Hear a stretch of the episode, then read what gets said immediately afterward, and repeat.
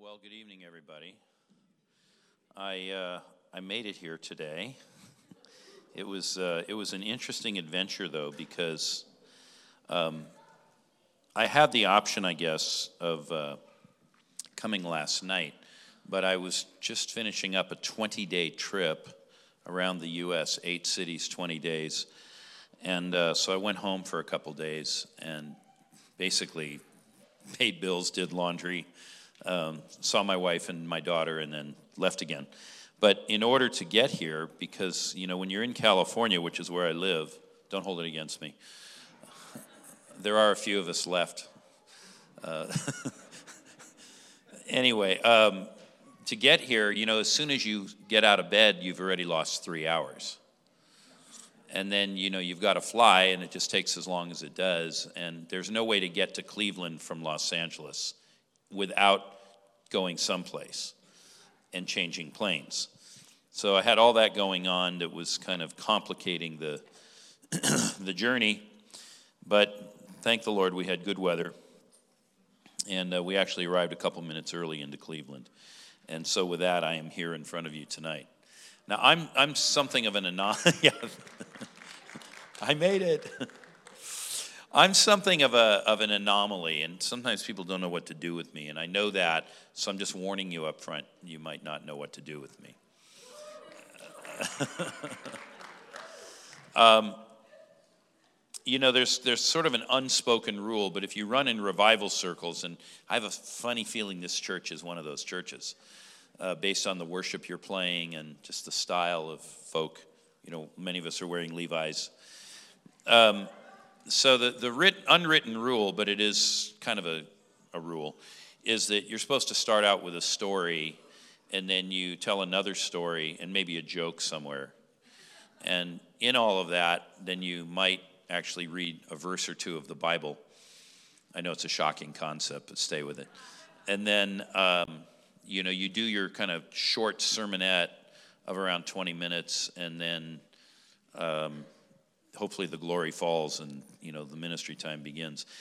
I I understand that model, but I, I have a some, somewhat different agenda tonight.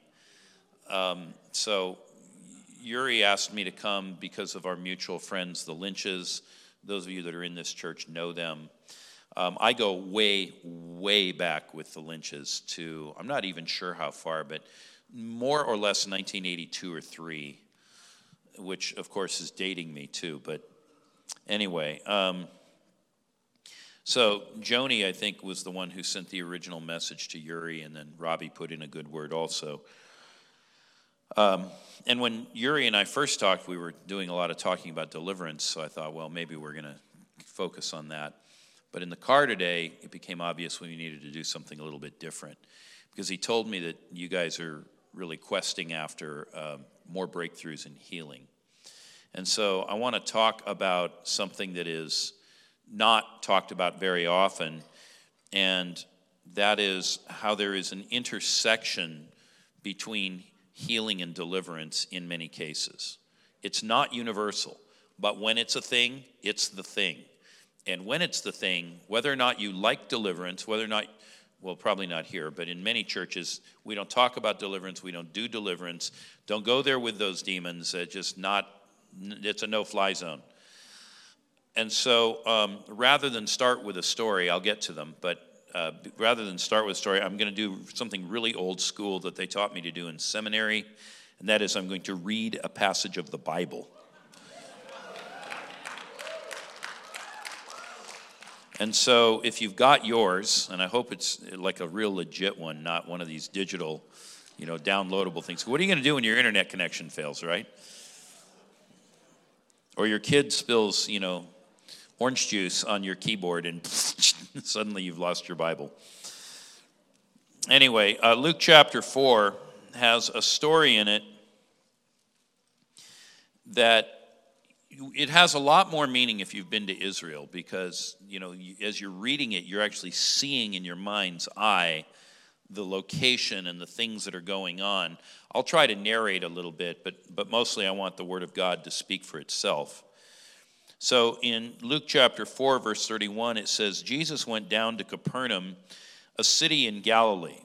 It's interesting that it says that. It tells you Luke is writing to an audience that doesn't really know the area. Because everybody who was Jewish, and certainly anybody who lived in the northern part of Israel, would have known exactly where Capernaum was. And he was teaching them on the Sabbath, which would have been Saturday, but it's, it's you know, the equivalent of our church day. This is worship day. And they were astonished at his teaching, for his word possessed authority. And in the synagogue, there was a man who had the spirit of an unclean demon, and he cried out with a loud voice, Ha! What have you to do with us, Jesus of Nazareth? Now, I know I caught some of you by surprise. but, but I want you to, to feel the, the impact of that right? It's a normal kind of a service, kind of like we're having here, and all of a sudden something goes off. And so this evil spirit continues on Have you come to destroy us? I know who you are, the Holy One of God.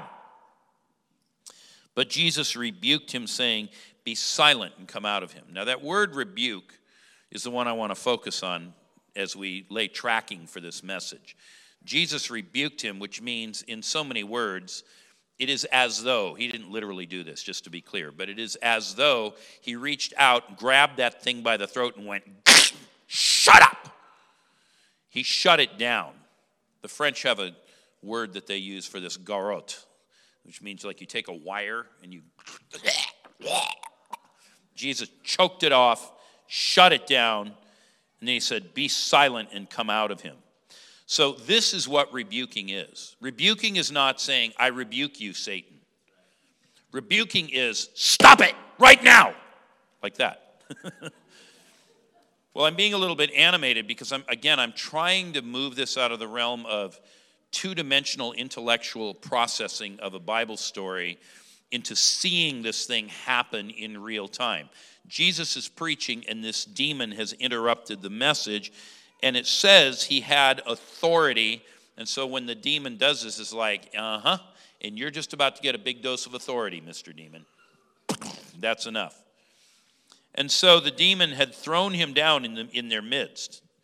Now, I'm pointing this out too because there is a widespread meme that's floating through the body of Christ these days, usually by people who don't have a lot of experience with deliverance. I hate to say that, but it, it's true that deliverance should be a quiet, neat thing. And so people sit in a chair and they're like this, and we, you know, say the appropriate words over them, and we sort of wave our hand. And then as we do that, people say, Am I okay now? Yeah, you're okay. How do I know? Well, you know because I did the prayer, I did the thing. And so this has become, as it's developed, people say, well, you know, there should be no noise, there should be no muss, there should be no fuss. Um, and and with that, we've come into something that I call quiet deliverance. And all I can say is Jesus Christ, the Son of God, did not get the memo. Because when he told this demon to be silent and come out of him, presumably it should have gone silent, done nothing, and just floated away. But the demon actually threw the man down in their midst and if we read the Mark account, it's the same story, but Mark has information that Luke doesn't have, and Luke has information Mark doesn't have. So, to really get the, the totality of it, you want to read them side by side. The Matthew, Mark, and Luke are known to theologians as the synoptic gospels, which means you read them together to get the fullness of what's going on there. So, what Mark tells us is that the demon cried out and then it threw him down. So even though Jesus, the Son of God, had told this demon, be quiet, it didn't listen and didn't, didn't get quiet. Instead, it went, ah! and it threw him to the ground, and then it came out. And again, I'm trying to help you feel the drama of it. I'm deliberately acting this out a bit and getting loud and doing things that, you know, my normal style is more like this. I'm not, I'm not, you know, one of those loud, kind of screamy preachers, but but you have to understand what's going on in the uh, in the story and I'm, and I'm pointing this out because this is such a common teaching and it is so widely accepted and you know with the advent of the internet where we have the democratization of information transfer, so kind of anybody who wants to talk can. Um, there's a lot of people that are saying things that are just nonsense. It's just nonsense to say this.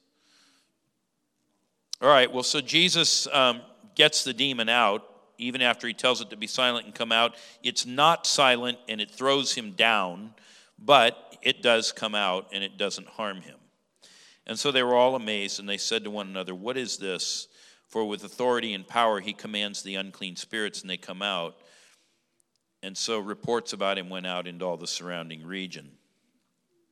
Now, this occurs in the synagogue in Capernaum, and if you go to Capernaum today, the way they have it, you know, kind of the flow of foot traffic set up, you know, you come to the, the kind of the entrance to the town, can't really say the city, and you walk through this kind of archway thing, and the, the synagogue is just over here as you go through the gate, kind of to the, if you were looking at a clock face, it'd be at about 10 o'clock. And you can see the synagogue sitting right there. And so this all happened in that synagogue in Capernaum. And although the top part of it's been remodeled, it was remodeled about 15 or 1600 years ago, the foundations are the very foundations that the, that the building stood on when Jesus stood there. So we know exactly where this happened. I mean, we can literally walk in there and go, this is the place.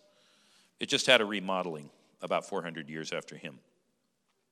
So he's now done with the message, and I guess, the, you know, as they say, the medium is the message. The deliverance was the message.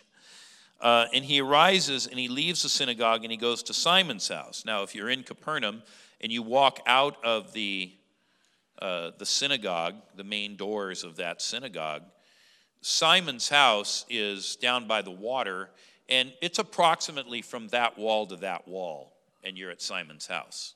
That's all the further it is. And so he comes out and you know he goes over there, and it's right down by the water. Simon's a fisherman, so he wants a short commute, right? So he gets up in the morning and he walks another whatever 30 meters, and he gets in the boat, and off they go to fish. All right, so he goes to Simon's house and now Simon's mother in law was ill with high fever, and they appealed to him on her behalf, and he stood over her and rebuked the fever. That's the same word that we just saw a few verses ago with rebuking. So, what it's telling you, although you may not see it because it doesn't say, Simon's mother in law had a demon. But what it's telling you is that the fever she had was demonically inspired. And so, what he does is he does to that same spirit what he had done to the spirit that was in the man in the synagogue, whatever that is, 30 yards apart or 40 yards, whatever it is, um, wall to wall, boom, same exact thing, same exact word. He commands it to stop it. And it left her, and immediately she rose and began to serve him. And so we see in this account that at least as it pertains to her. I'm not saying every single time when you run into a fever, this is the way you should handle it, but I can tell you in my journeys through the years, I've been in a lot of places where truly to get traction in breaking the back of fevers over people, you need to rebuke that thing like it's an evil spirit. Boom. Now, I'm going to go off script here. I have a set of notes we're going to get to. But last year in March, I was getting ready to do a broadcast. And like everyone, I was looking at Psalm 91 because this was what every preacher who takes the Word of God seriously in the entire world was talking about. Because we had this small problem called COVID. You might have heard of it. And so, you know, they were locking the country down and everything was canceling and no one could go anywhere or do anything. And so there was a lot of fear in the air. And as that was unfolding, I was getting ready to do this broadcast, and I thought to myself, Self, you haven't read Psalm 91 in Hebrew in a while. Maybe you ought to do that. And so I said to myself, Self, that's a very good idea. And so I um, clicked open to Psalm 91. Now, in this case, I wasn't using this Bible that I have in front of me, which is an English Bible. I was using software. Um, and what I'm about to share with you is not, repeat, not going to be found in Blue Letter Bible or studylight.org or any of those. Those are very good first level tools for Bible study. For most people, that's all they ever need. but I wasn't using those. I was using something called Logos Bible software, which is more of a scholar's tool. And in Psalm 91, verse 5, it says, You will not fear. And it says, The terror of the night, nor the arrow that flies by day. It's interesting that it says the arrow that flies by day because doesn't Paul the Apostle use this identical imagery in Ephesians chapter 6, where he talks about extinguishing the flaming arrows of the evil one? I, I, suspect that's where he got it from. I think he borrowed it straight out of Psalm 91. I mean, he's not here, we can't ask him, but it seems logical because Paul was a rabbi. He certainly knew the Hebrew scriptures well. But you will not fear the terror of the night. Well, you know, fear has been one of the things that's gripped many people as it pertains to COVID. And, you know, sometimes there is some justification to it. I mean, I'm not saying we should live in fear, but you know, when your life is on the line or when your loved one's life is on the line, there's a reason for valid concern. But anyway, it says we're not supposed to have that problem of fearing the terror of the night, nor the arrow that flies by day. And then it goes on, nor the pestilence that stalks in darkness. Now, the word pestilence there in Hebrew is dever, and it, it, it means about what it sounds like. It's a pestilence, it's a, it's a plague. And that's interesting because, of course, that's what COVID is to us. But then it goes on at the very end of verse 6 and it says, Nor the destruction that wastes at noonday. And the word destruction there is the Hebrew word kateb. If you point the, the bet differently, it would be katev. It's the same letters, just whether you pronounce it with a v or a b.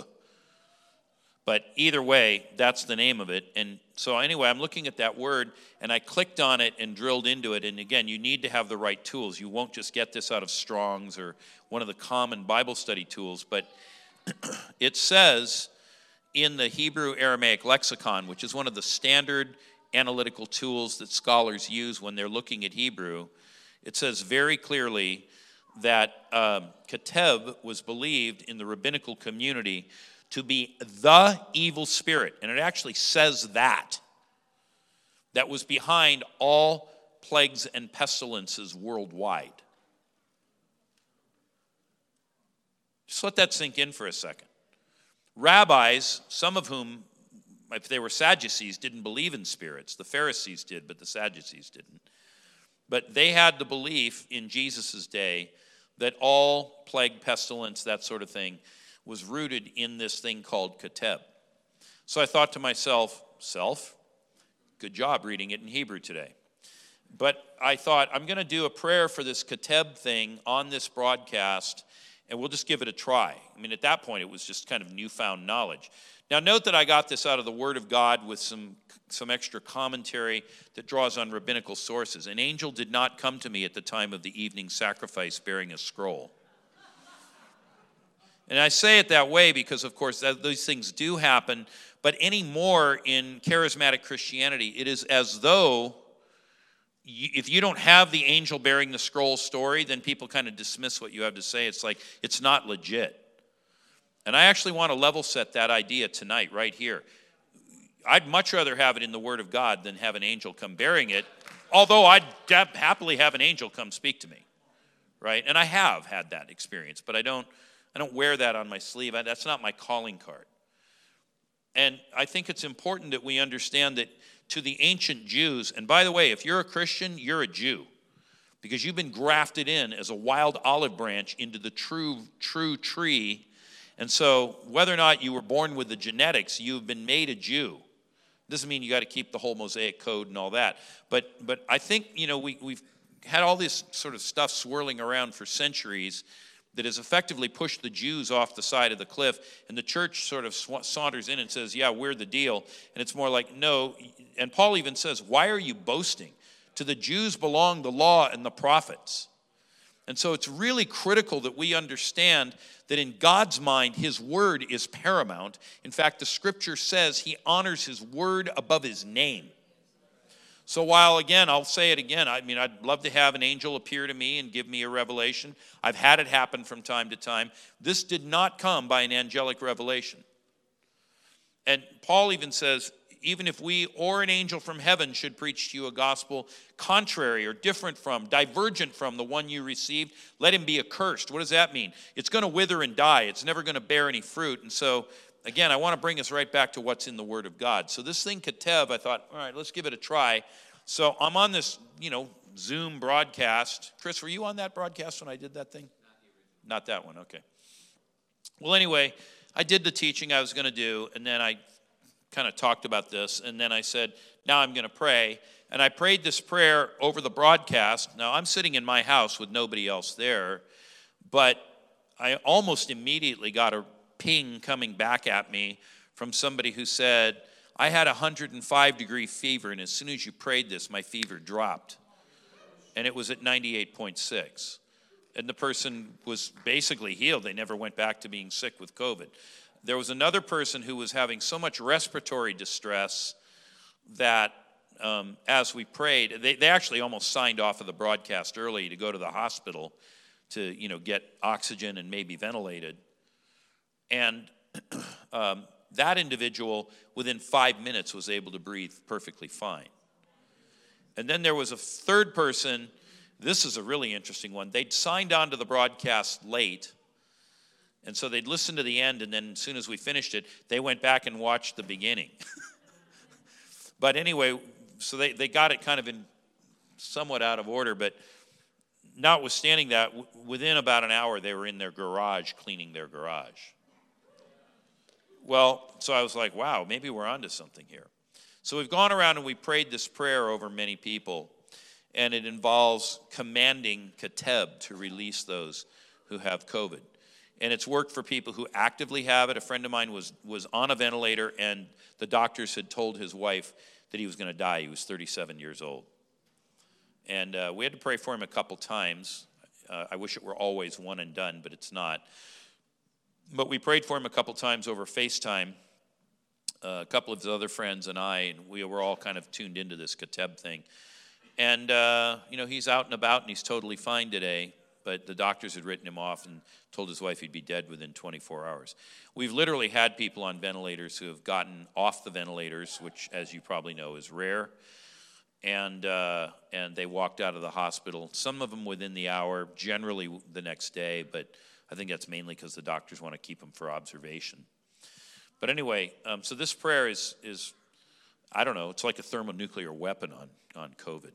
We've had people healed of long COVID. We've had people who have had um, you know adverse reactions to the injections uh, get healed.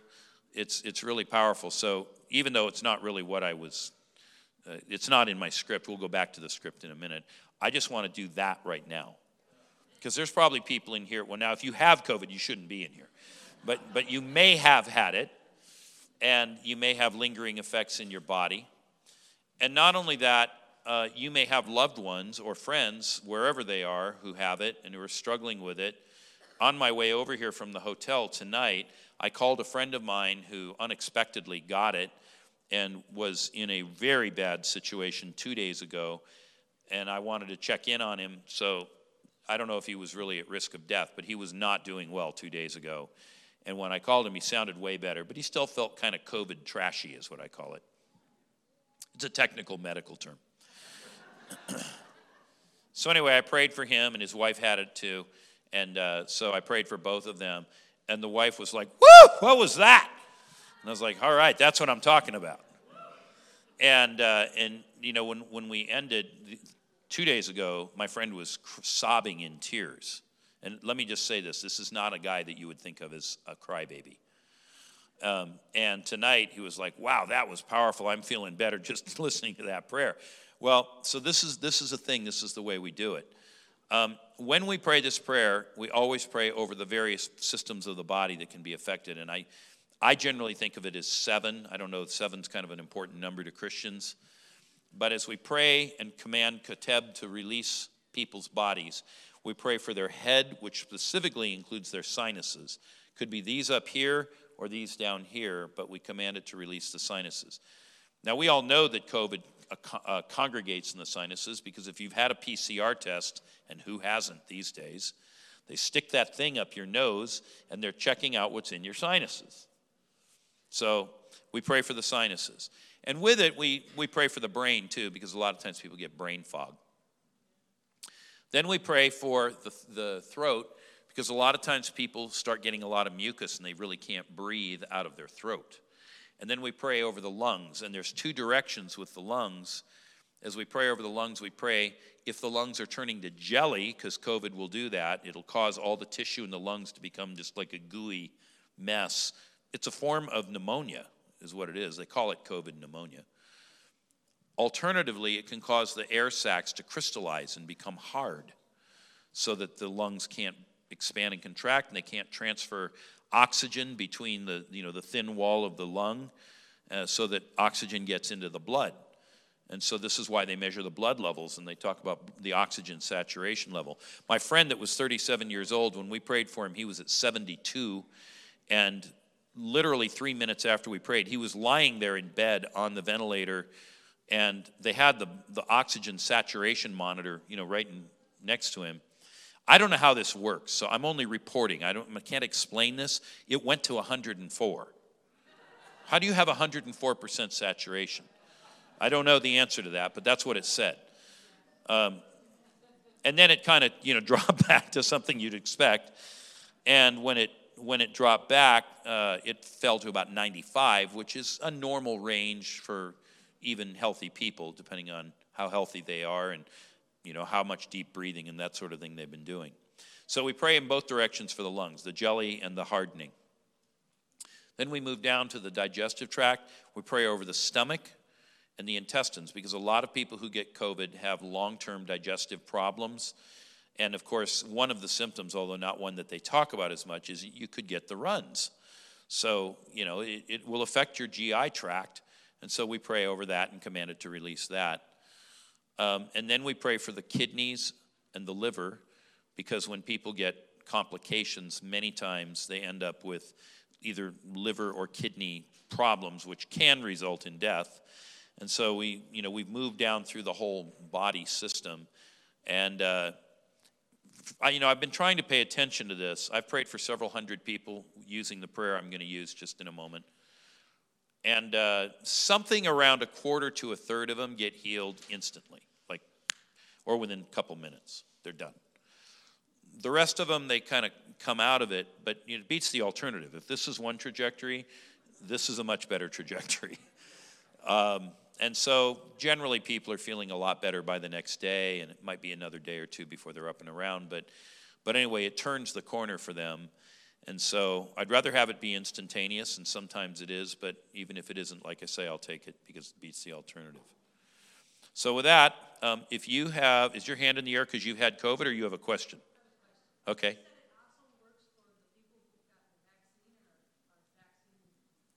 Uh huh. Yep. And I think the reason that it works is, you know, the vaccine is based on the depending on which one you have, either the weakened virus or you know engineered RNA that looks like what the virus would do. And so I think it's still the same spirit that's behind this. And so I'm back to what the rabbi said. The rabbi said it. Ken didn't say it, but Jesus modeled it. He rebuked a spirit when dealing with a fever, and it gave breakthrough. And this is all really a setup for everything else we're going to talk about tonight. So I'm not just like burning airtime. We're just moving the ministry time up a bit in the sequence because this is so relevant to us right now. In fact, while I was on the plane coming here today, you know, I was watching the little news feed on the back of the seat. And uh, I don't know how many of you know, but the nation of Austria went into lockdown today. And there's been, I've been getting a lot of reports from the people I work with in Europe. Um, and, you know, I have plans to go in March, and they've been like, you don't be too sure, don't buy your tickets yet, because you may not be coming, maybe that Europe's going into a new lockdown. Australia's been through six of them. Six. So, um, anyway, we have, a, we have something better. And uh, so we're, we're going to use it here and now tonight. If you have had COVID, again, if you have it, you shouldn't be here right now. But if you have had it and you have long term complications, if you're well, you're well. You don't need this prayer, but put it in your pocket. You might need it for somebody who does. But you've had any long term complications from COVID, um, stand up, and then as I pray, take note of how I do this because you'll want to pray for your friends and family over the phone or FaceTime or Zoom, whatever you're going to use, uh, so that they can get free of this malady that's overtaken our world.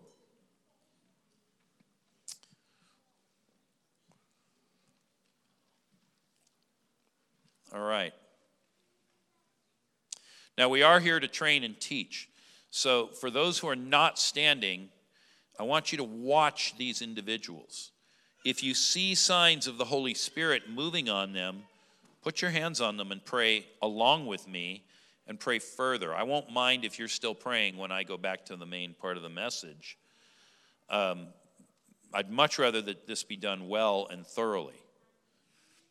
Does that make sense? All right. So let's pray. Father, we come in the name of Jesus and we thank you that Jesus has given us dominion over all the power of the evil one. This is what the Word of God says, and we take it at face value. And Father, I thank you that in your Word there's this hidden nugget that the rabbis ferreted out centuries ago. We've kind of forgotten it in our day, but through fortunate circumstance, or maybe you were giving me a nudge that morning when I felt prompted to read the passage in Hebrew.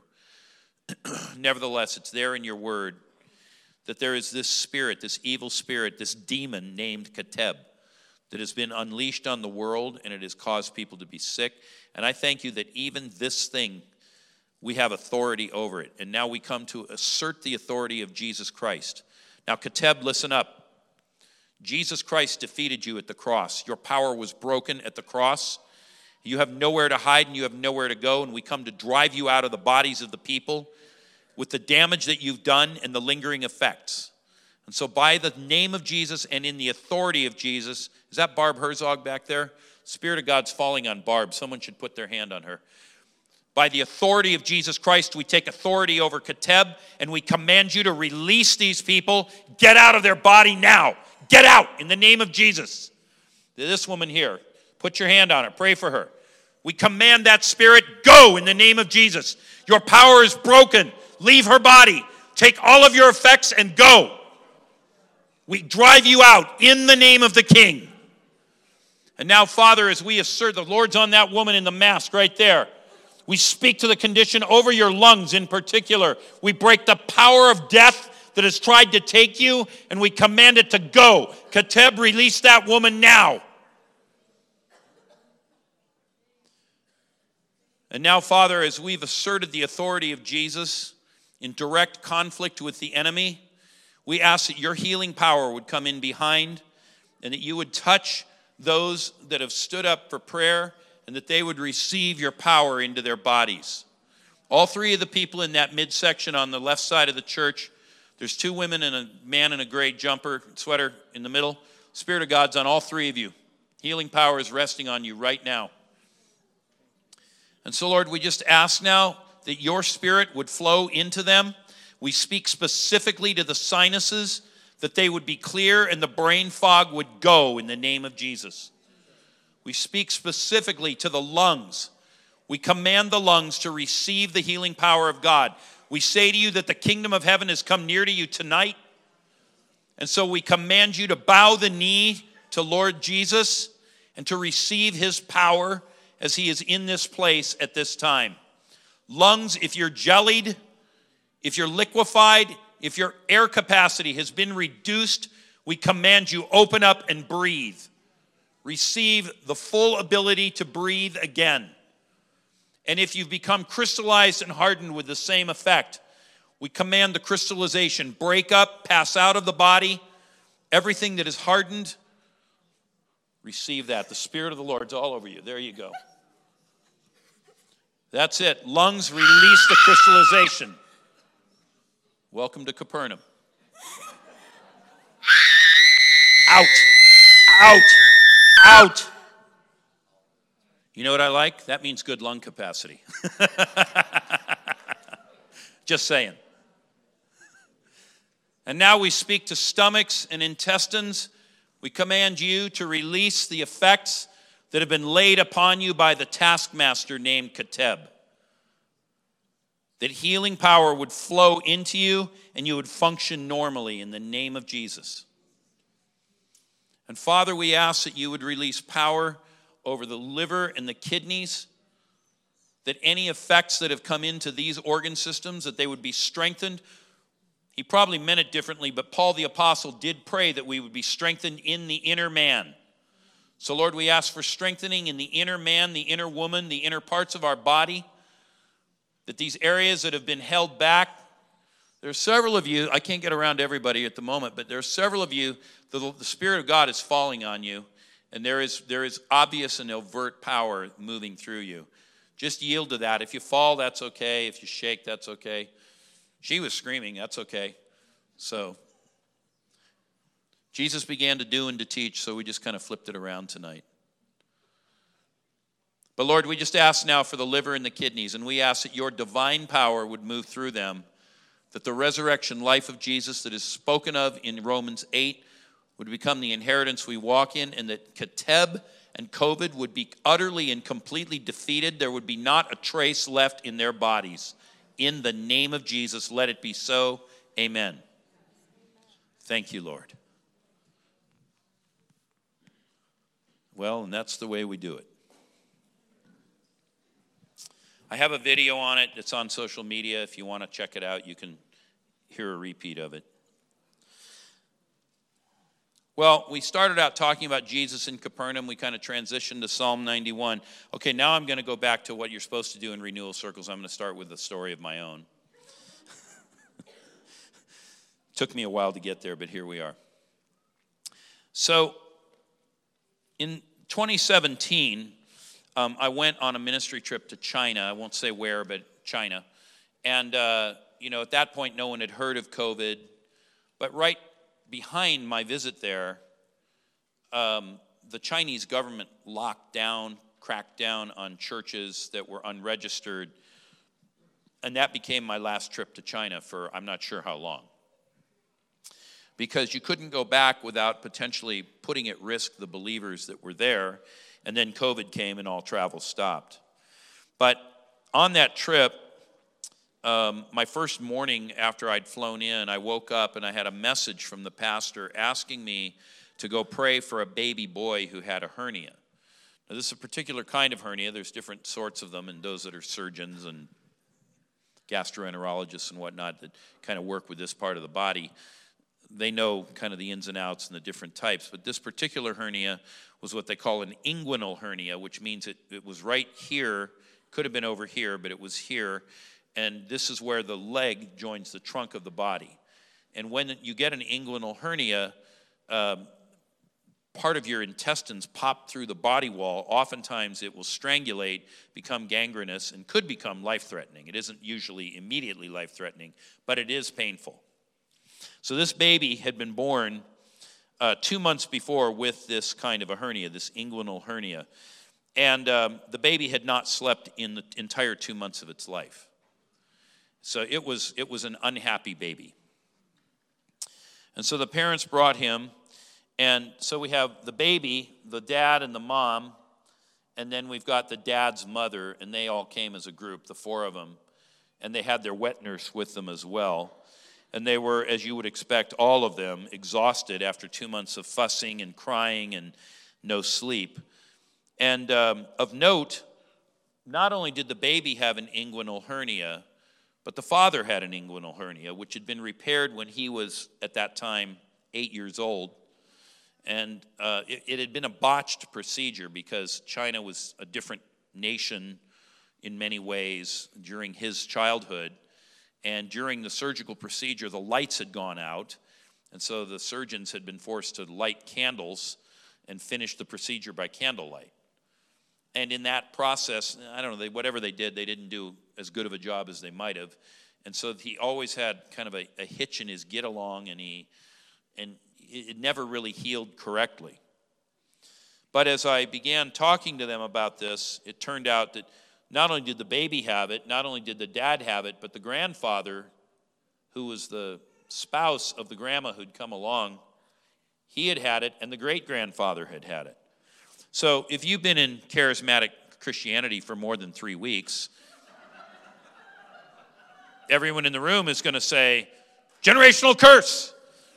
But it's like, yeah, well, so uh, what are you going to do with that? Right? It's like we strut around saying, yeah, I diagnosed it as a generational curse. Let me show you my spirituality and my incredible prophetic insight.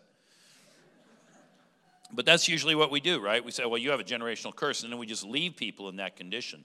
Our job is to fix problems, not just make pronouncements.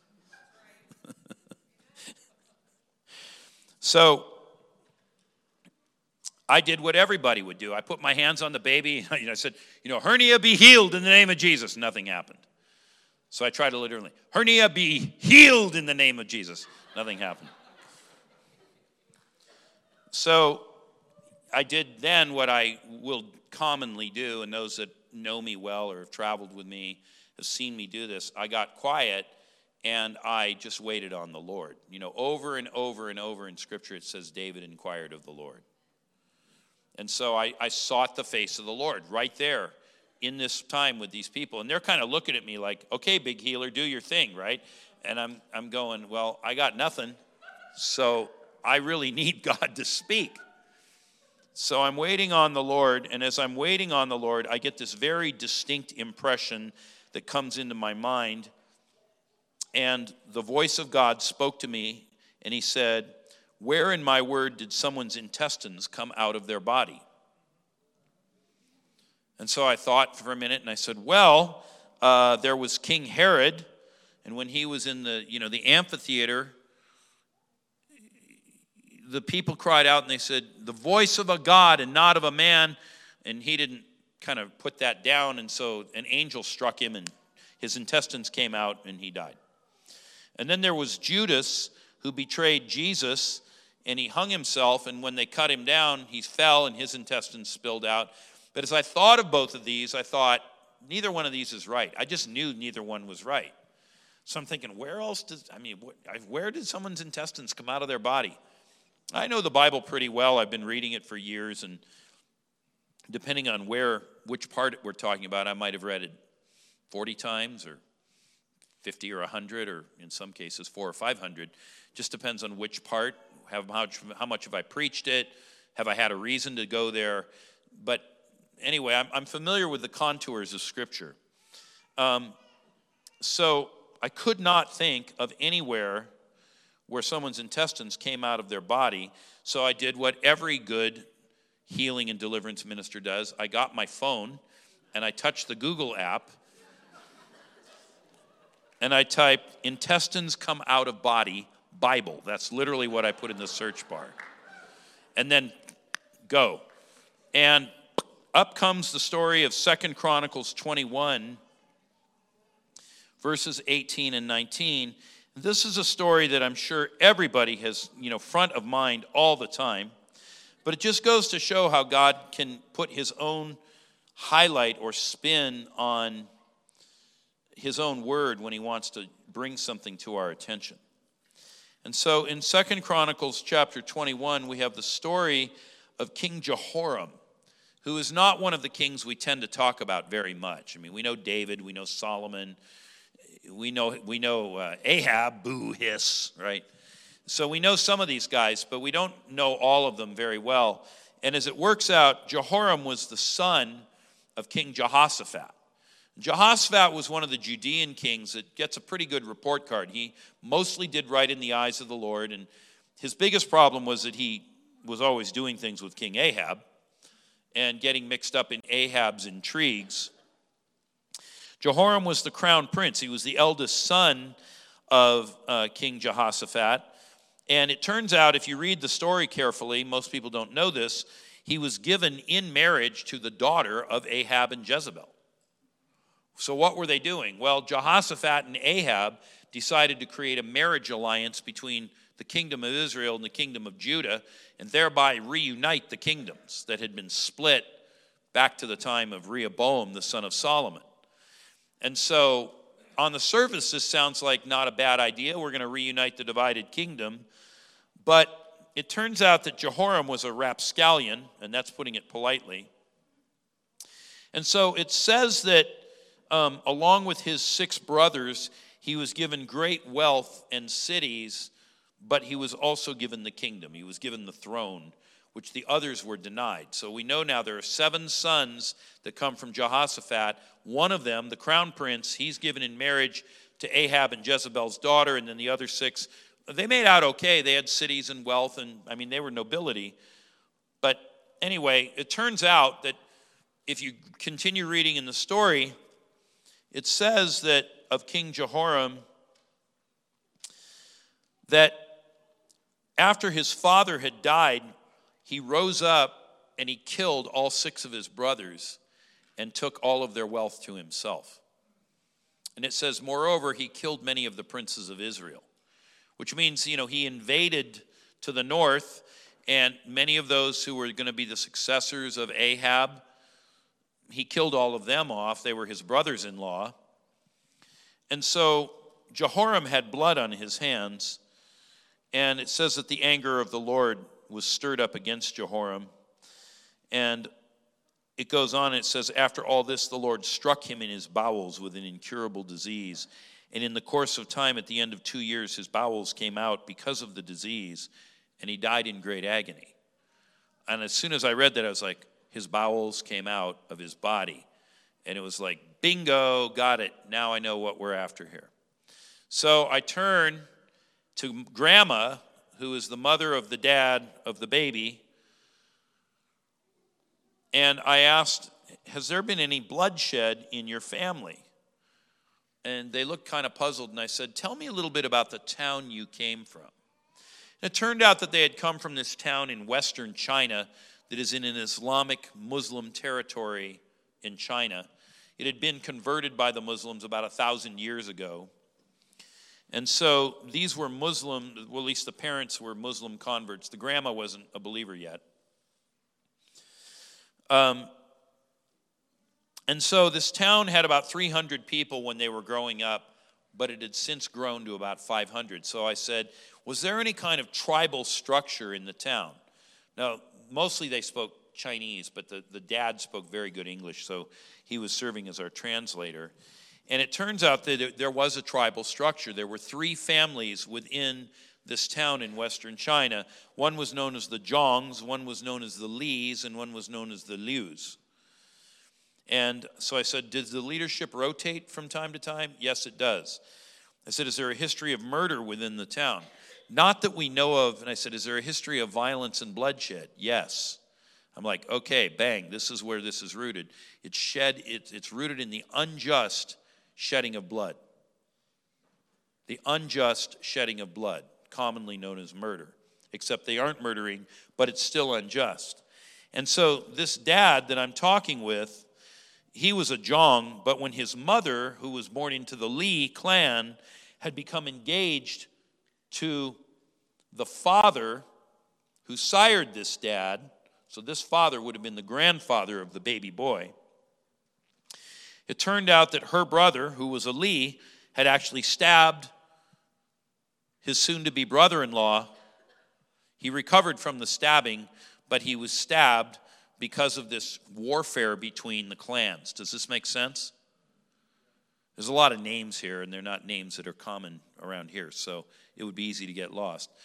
So a Li man had stabbed a Zhong man in proximity to the generation of this very family that I was that I was dealing with. and so I said, well, then this is it.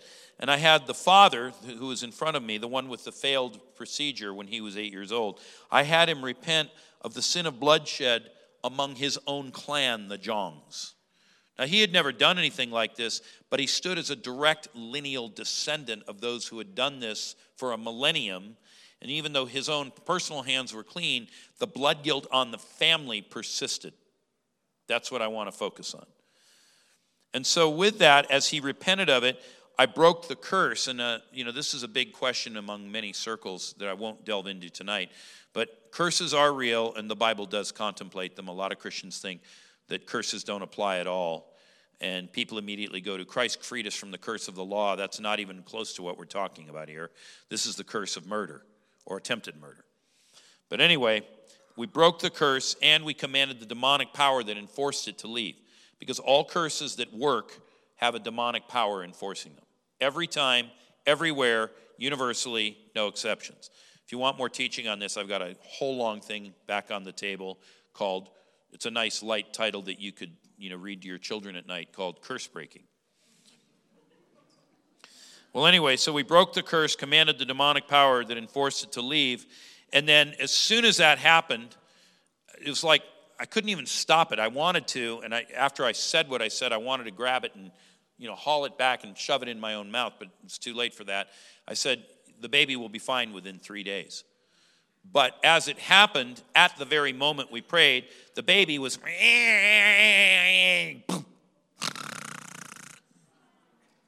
So the baby just immediately falls asleep. And mom walks over, takes her finger, and puts it under the diaper, and she's checking around down here. And just to be clear, because we live in a very strange time, she wasn't touching the baby's genitals. She was feeling here where the hernia was, where the leg joins the trunk, so right there. So she's feeling, she goes, Well, it feels a little smaller, but it's still there. But meanwhile, the baby is no longer fussing and goes to sleep. And the grandma says, How did you do that? And I said, Do what? She said, Make the baby go to sleep. It's been two months, the baby hasn't slept. That alone was enough to get her attention. And the baby's not healed yet.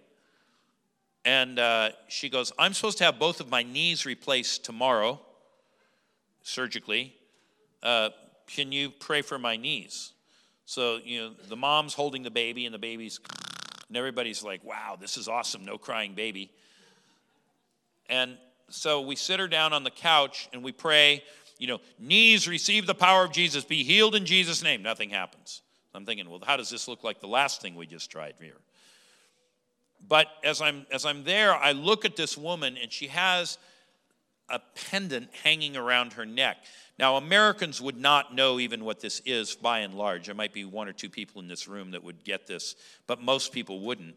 But this disc, it's, it's about this big around, and it has a center hole about that big. So, you know, it's about that thick as it goes around. And it's made out of, I don't know, some kind of, it could have been jade, but it was kind of a bluish color, so it would have been a bluer jade, not a dark green one.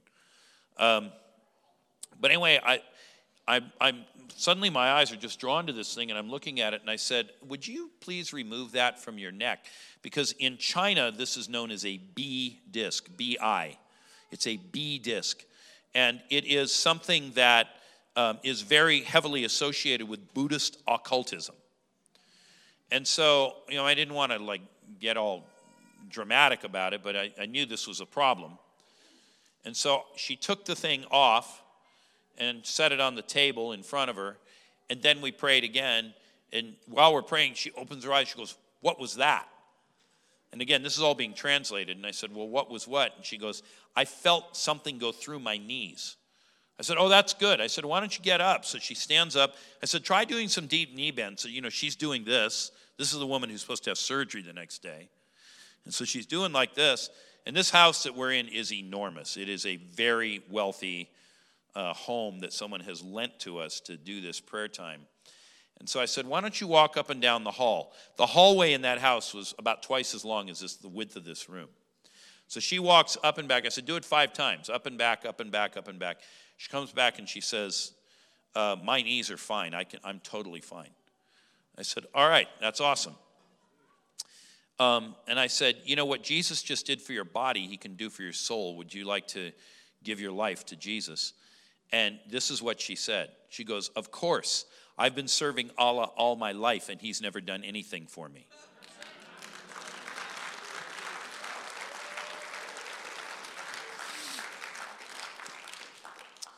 So Jesus wins on day one. The next day, the baby's hernia has shrunk by half. The next day, which is the second full day, it's half down again. So 50% of 50% is a quarter. So it's at a quarter of its size. And on day three, the hernia was completely closed and gone.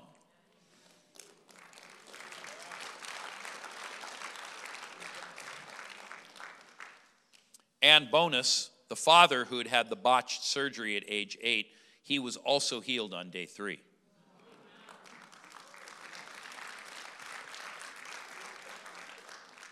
So, what do we say about all that? Well, Jesus wins. That's what we say. But it shows you, as much as what I was sharing about Kateb and COVID, it shows you the interplay of demonic power in blocking the actual realization of the healing that we all believe is founded in the atonement. We can all quote Isaiah 53. We all know what the Bible says about these things, but so often we struggle to find the breakthroughs and to, you know, get get to where we want to be. So let's let's paper the deal, as they say in the business world, let's look at some scripture that undergirds everything I'm talking about. Luke chapter 9, verses 1 and 2 reads this way Jesus called the twelve together and gave them power and authority over all demons and to cure diseases. And he sent them out to proclaim the kingdom of God and to heal. Now, this passage, Luke 9, 1 and 2, it makes it clear that the purpose in sending the 12 was to proclaim the kingdom of God. That's what they were supposed to do. But do we also see that the purpose was to cure people or to heal? Because you can't really separate the proclamation of the kingdom of God from the demonstration of healing breakthrough power. And as much as I love the prophetic, um, you know, sometimes prophecies encourage us, but when your body needs a touch, that's like tangible and real. I actually think there's a place where the prophetic and the power gifts touch and they kind of merge into one, but that's its own teaching too. We won't get to that tonight. So the 12 were to announce the dynamic invasion of God coming to rescue his people. We have teaching on the kingdom of God on the back table. This is foundational stuff I've used for years. It undergirds much of what I do and preach and, and teach. And I, will just say this I think in our time, the concept of the kingdom of God has been largely watered down, even in renewal circles. The person who really made the kingdom popular and powerful was John Wimber. And for a while, people sort of stayed with it, and then they kind of moved kingdom to mean, well, kind of anything they wanted it to mean. So, depending on where you are these days, you know, kingdom could mean, well, I better just stop there. I'm going to get into trouble. But bottom line, what Jesus meant by the kingdom and what we often take it to mean, or the way we proclaim it, is quite different. But the Gospels show that the proper proclamation of the kingdom of God and the healing ministry are inseparably linked. And so we can't properly preach the kingdom of God without having healing go on.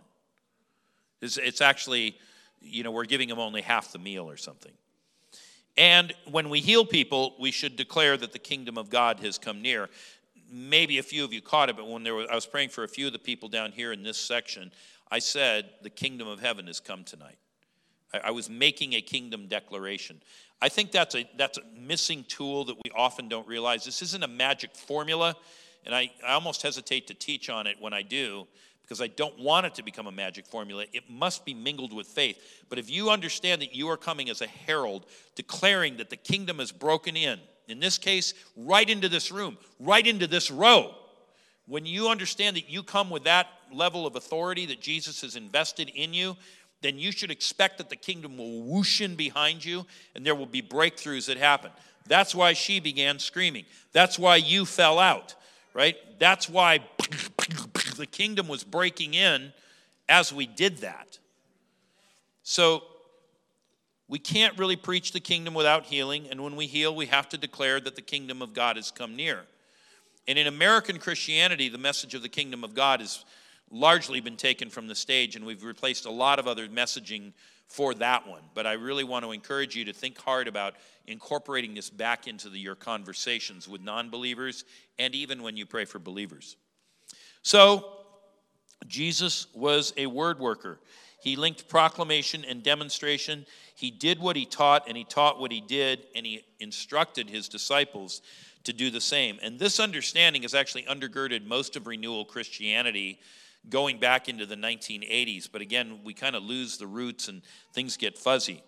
So, right in the middle of Luke 9 1, which was the passage that I just read, Luke says something that's typically overlooked, except for maybe in a theoretical sense. Some people kind of view it as, yeah, that we don't really know what to do with that, but he did say that, but we don't, we don't just move on.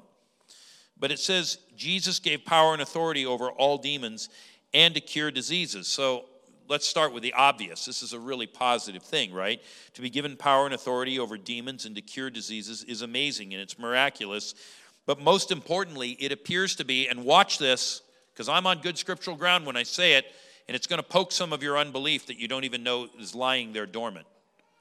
But we got to expose it to deal with it. Watch this.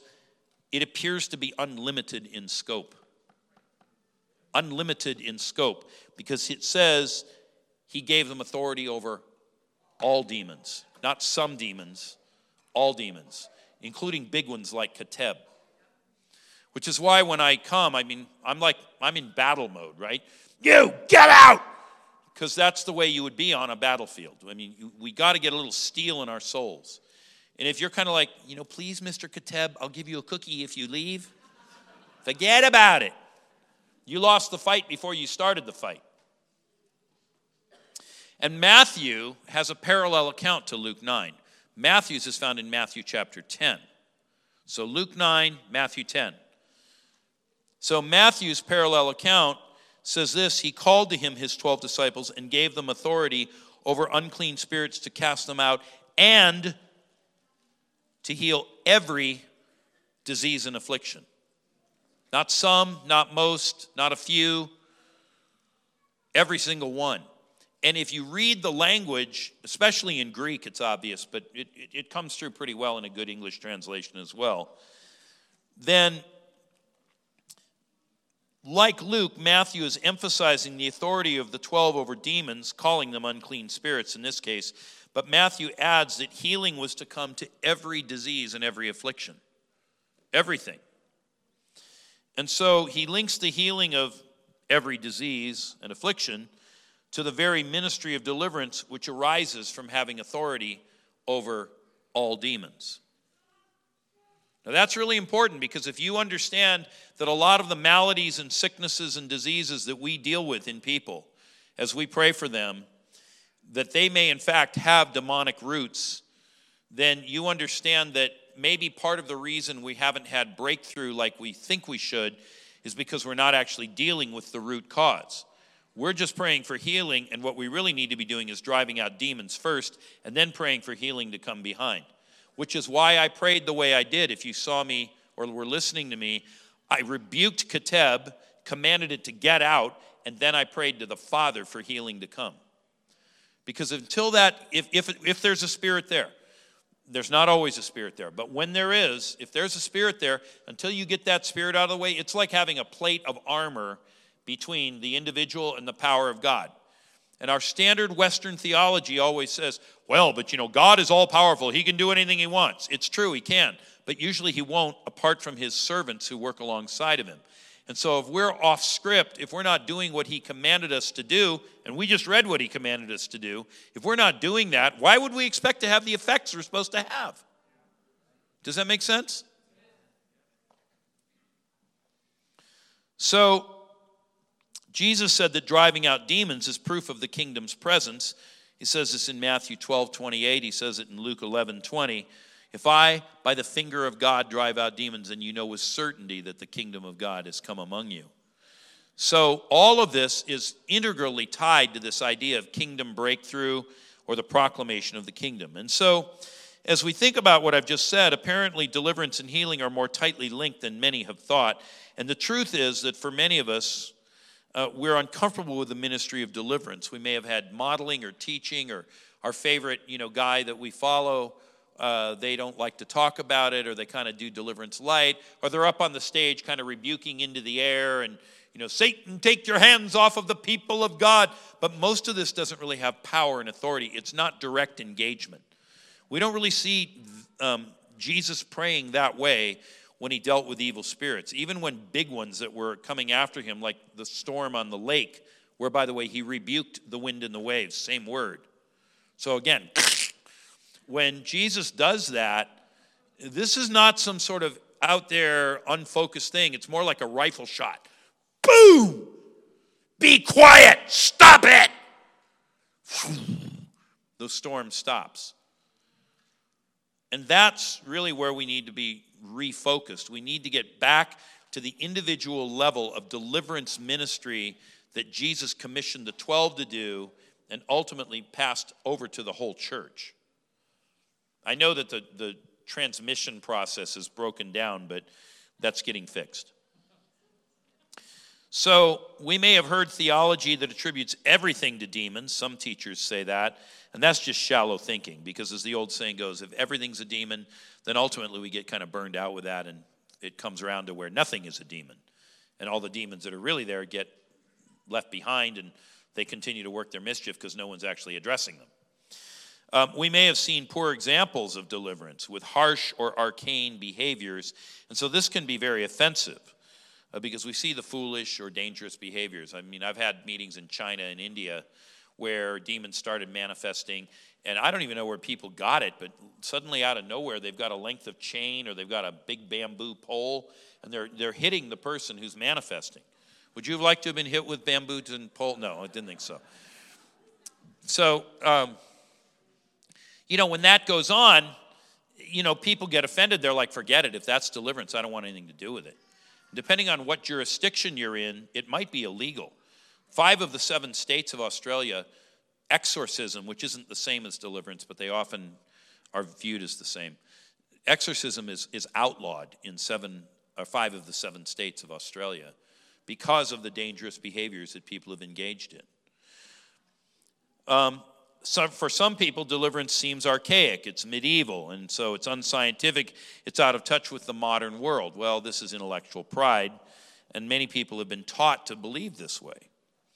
And to some others, it may seem Pentecostal, maybe uneducated, lower class, socially unappealing. This is still pride, it's just a different kind of pride. The first one was intellectual pride, this one's social pride. I'm better than they are. there's a lot of churches where people kind of view it that way. You know, that's for those people kind of down the road, the dirt road, living in a trailer, on the south side of the tracks. Those people. That's they do that, but we don't we don't do that here. We're better than that. And then to others, um, the necessity for deliverance has been obscured by teaching that, you know, we become like what we focus on, and so we shouldn't focus on demons lest we become like demonic people. Having fun over there? it's okay. This is the Holy Spirit, so we're good. so people say we shouldn't focus on it, or it was all done at the cross, and therefore Christians can't have demons, and so we kind of right over the top of it.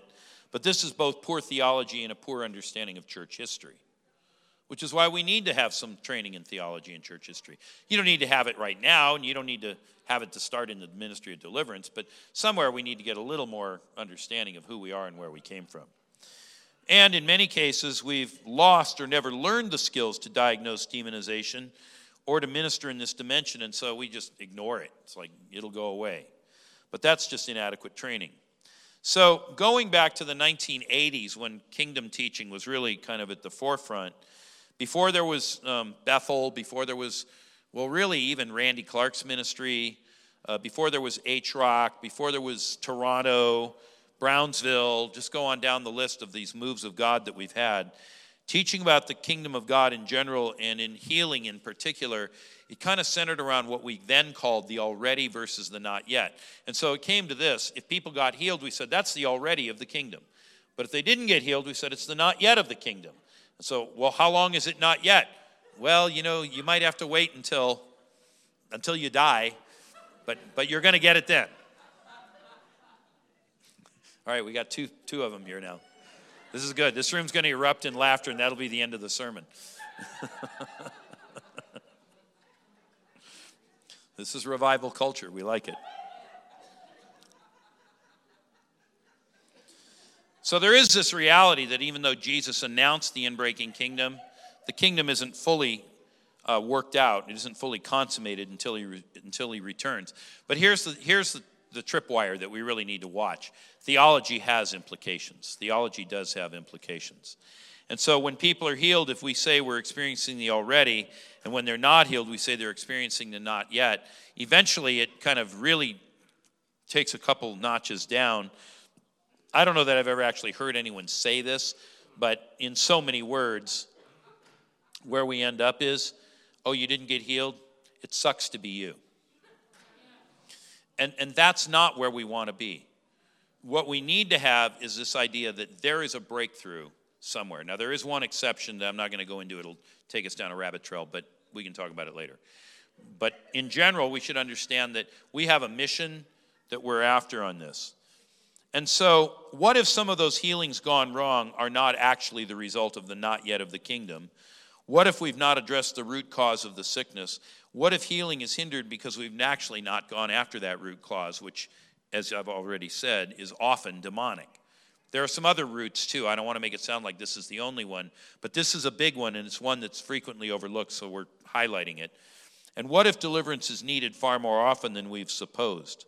That's why when I pray over Keteb now, I'm very intentionally addressing the evil spirit, whether it's in a group or if I lay hands on people, whatever is happening. And of course, you saw the signs of it right in front of you. Picture's worth a thousand words. So often, the most dramatic examples of kingdom inbreaking happen at that intersection of healing and deliverance. And we have to employ deliverance to bring about the freedom that Jesus paid for with his life. So, what happened at the cross? Because the cross is the center of all of this. Well, it says in Colossians 2:15 that God canceled the record of debt that stood against us. It was actually opposed to us. It was our opponent. And Jesus canceled all of that out with its legal demands this he set aside, nailing it to the cross, and he disarmed the rulers and authorities. These are two classes of demonic beings. Paul articulates this not only here in Colossians, but in Ephesians, and he talks about it in um, a little bit in Galatians. So these are these are classes of spirits. So rulers are like sergeants in an army, and authorities are like the line soldiers. So he canceled out and disarmed the rulers and authorities. These are the demons we commonly run into that infest people's bodies and put them to open shame by triumphing over them in him. This is the language of the gladiator's arena. This is the language of combat. It means that when Jesus had finished up on the cross, he put his foot on the neck of the fallen foe and he looked up to the emperor's booth, we'll say to the Father, and he was looking for or and the father said, he put him to open shame. So swing the sword around, just like in Gladiator. So what do we say? Jesus wins. He wins over the demonic, and we can too because we are in him. God raised Jesus from the dead. He seated him at his right hand in the heavenly places. Watch for this language far above all rule and authority and power and dominion. These are the four levels of demonic power that Paul articulates in his writings. So it doesn't matter how far up that demonic pyramid you go, he's above all of them and above every name that is named, and not only in this age, but in the one that is to come. And he put all things under his feet and then gave him his head to the church. So if you're in the church, you're in the body, and the body's connected to the head. So that authority flows down from the head, and it doesn't really matter which body part you are. You might think of yourself as a nose hair or an earlobe. You might think of yourself. you might think of yourself as an appendix or a pinky toe. You might view yourself as relatively unimportant, but if you're connected to the body and everything's under the feet of the body, then everything's underneath you. And you can bring that authority to bear. This is about direct level combat when we engage evil spirits looking for breakthrough in people's bodies. So, deliverance from evil spirits is not automatic upon conversion. A lot of churches teach this. You know, once you get saved, it's all taken care of. I call this the one and done theory of atonement. But sanctification isn't automatic. The scripture says, Work out your salvation with fear and trembling, for God is at work in you to will and to act according to his good pleasure. Well, just so we have to work that out. And part of that is getting these demons that have hung on and caused havoc in our lives out in order that we can have the freedom that Jesus paid for. So deliverance is part of sanctification, and it is the, uh, shall we say, peak experience part of sanctification rather than the more mundane and less exciting part of, you know, Christian spirituality like prayer and fasting and Bible reading and communion and all that sort of thing. So think of it this way if this is kind of where you get born again and this is where you go to heaven, I think the standard model of Christianity that we've often been told, never consciously, but this is what's in the background, it's in the operating system, and it infects a lot of our thinking is okay, so, you know, whatever, this is the moment of conversion. So now we're up here, we're at a higher level, praise God. And then we kind of, you know, we're getting more holy a little bit at a time. And then we get to the end of our life, and that's it. That's what the chart looks like. But actually, what it's supposed to be is we get saved, and then we get cleaned out of this stuff, and we go a little bit, we get cleaned out of more, and we get cleaned out of more. And so we're actually at a much higher level. We're living what in the 1920s they called the higher life. No one's teaching on the higher life quite that way these days, But around 100 years ago, that was the thing that everybody was really focusing on. And God has made a way for us to have that higher life. 1 Thessalonians 5:23 says, "May the God of peace sanctify you spirit, soul and body." Paul contemplated that your spirit, well that gets taken care of at conversion. Your soul and your body get taken care of in the course of life, and it really becomes a question of how soon, how much. And, you know, we kind of move forward through that and we find various levels of breakthrough. Now, the church fathers testify to this, but very few people read the church fathers. And even a lot of the theologians that read them tend to discount them as, well, you know, they were kind of benighted fools because they lived a long time ago. They didn't have our modern scientific point of view, they didn't have the Hubble Space Telescope and cell phones. And so you see, they didn't really know what they were talking about. They actually knew exactly what they were talking about, and we've drifted away from that. So let me give you another story to illustrate everything we've talked about. We're near, we're near landing. We're not quite there, but we're, you know how you can feel when the plane's starting to descend, but they haven't quite put the landing gear down, so we're coming down. But um, I went to Taiwan uh, around the same time frame, about 2017, maybe it was 16. And we went to the south of the island to a, a city named Tainan. Now, Taipei is the city that, if anyone knows Taiwan, they generally think of. That's where most people live. It's the big business and political center. Um, most of the Christians in Taiwan live around Taipei. If you get out of Taipei, Taiwan is almost entirely pagan. But it's a great country. I mean, the food's wonderful, the people are friendly. Um, it's been kind of an American protectorate for years. And so, you know, their electricity looks like ours, you know, two plugs at 110 volts. You can drink the water right out of the tap. Uh, it's a great place to go, and you don't have to worry about the, many of the usual things that beset missionaries. But anyway, we'd gone down to Tainan in the south of the island, and they brought a woman to me who had a severe digestive disorder, and they wanted me to pray for her. And so I started talking with her, and as, I, as I'm di- dialoguing with her, I learned that, okay, she's a Christian woman, but her husband is to say it properly in Chinese, she, he's a Taoist. Now, if you've ever seen T A O, you might say Taoist, because that's the way we would do that in American English. But the right way to say it in Chinese is Taoist. So her husband was a Taoist, and she tells me that they have a large altar with a big idol, big idol, in their living room. I'm like, why do you have an altar with an idol in your living room? You're a Christian woman.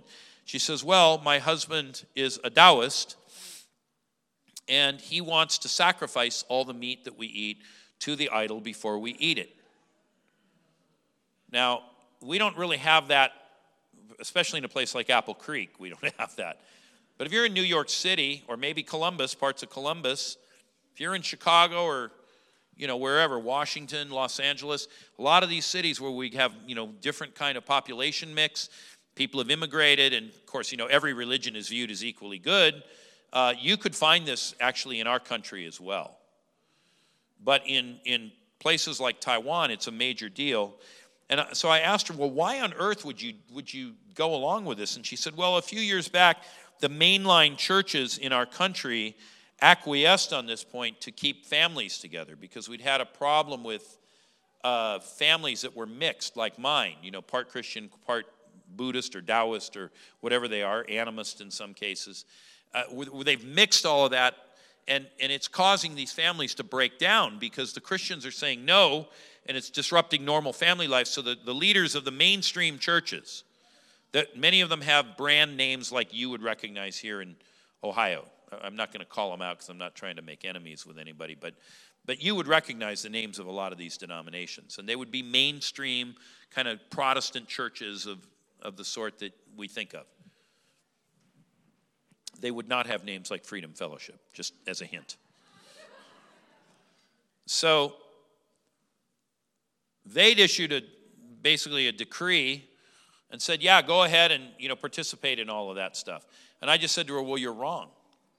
She goes, What do you mean? I said, Well, I took this Bible and I showed her in 1 Corinthians 10 where Paul talks about eating meat sacrificed to idols. You see, in America, we don't have any grid for this. We don't know what this even means because mostly, even in this late date, we're kind of living on the fumes of a Christian society, and even our unsaved friends and family, they're not sacrificing meat to idols, most of them. And so you don't really see this left, right, and center, but it's a big, big thing in a lot of these societies that have a very strong polytheistic and pagan root to them, like Corinth, like modern Taiwan. And so I showed her why it was true. And if you want to reference this, you can look at 1 Corinthians 10, uh, verses 20 and 21. I'm not going to go there tonight because I'm trying to get done, but, but you can look at it there. But anyway, Paul explicitly says that when you do this, Christians come under the influence of evil spirits. That's the takeaway. And so there are other gateways for demonization that he lists also desiring evil, engaging in idolatry, sexual immorality, testing the Lord, grumbling. So you might not have an idol in your living room, but just think for a second do I have these things going on in my life? Grumbling. Anyone here ever been guilty of grumbling? Personally, I've never done it. I wouldn't know anything about it, but but you might. Okay, so anyway, Paul says, based on everything I've said, flee idolatry. And Paul, who is generally known as the apostle of grace, he actually says he does not want the Corinthians to be participants with demons. Corinthians, I don't want you to be demonized. Apple Creekians, I don't want you to be demonized. Ohioans, Californians, Americans, I don't want you to be demonized. But sometimes we are because we've opened these various gateways, and guess what? Affliction follows it. Paul even says you can't partake of the table of the Lord and the table of demons. And yet, oftentimes we do. You know, we come and we say, Jesus, forgive me my sins, and then we take communion. But do we actually do a careful analysis to say, have I been guilty of some of these things in Scripture? So, Paul's point in saying you can't partake of the table of the Lord and the table of demons, his point is not that it's impossible to partake of both. You surely can partake of the table of demons and of the Lord in a physical sense, but rather it should not happen. And when it does happen, then you have open doorways that will create problems for you down the road. By the way, I don't think this is true of COVID. I think COVID is a global assault on our race. So don't anyone get under condemnation if you got COVID and think, oh, I sinned against God, that's why I have COVID because there is the general sense of Satan afflicting the world too. But I'm talking about ministry tools and techniques right now. We're trying to sort people out. All right, so Paul goes on, he says that when you engage in this, it provokes the jealousy of the Lord, just like with Old Testament idolatry. And it raises the question of whether Christians really think they can get away with it and stand up to God's jealousy. Paul even says, You don't think you're stronger than the Lord, do you? Do you really think you can get away with this? And yet in America today, we are so willful. We are so proud. We are so used to doing everything the way we want to do it and remaking our theology in our own image that we don't actually preach the truth of the Word of God and tell people, knock that off. It's harming you. And you've also actually chosen off God and you have a problem not only that the devil's having a go at you, but God won't rescue you because of what you've done to insult him.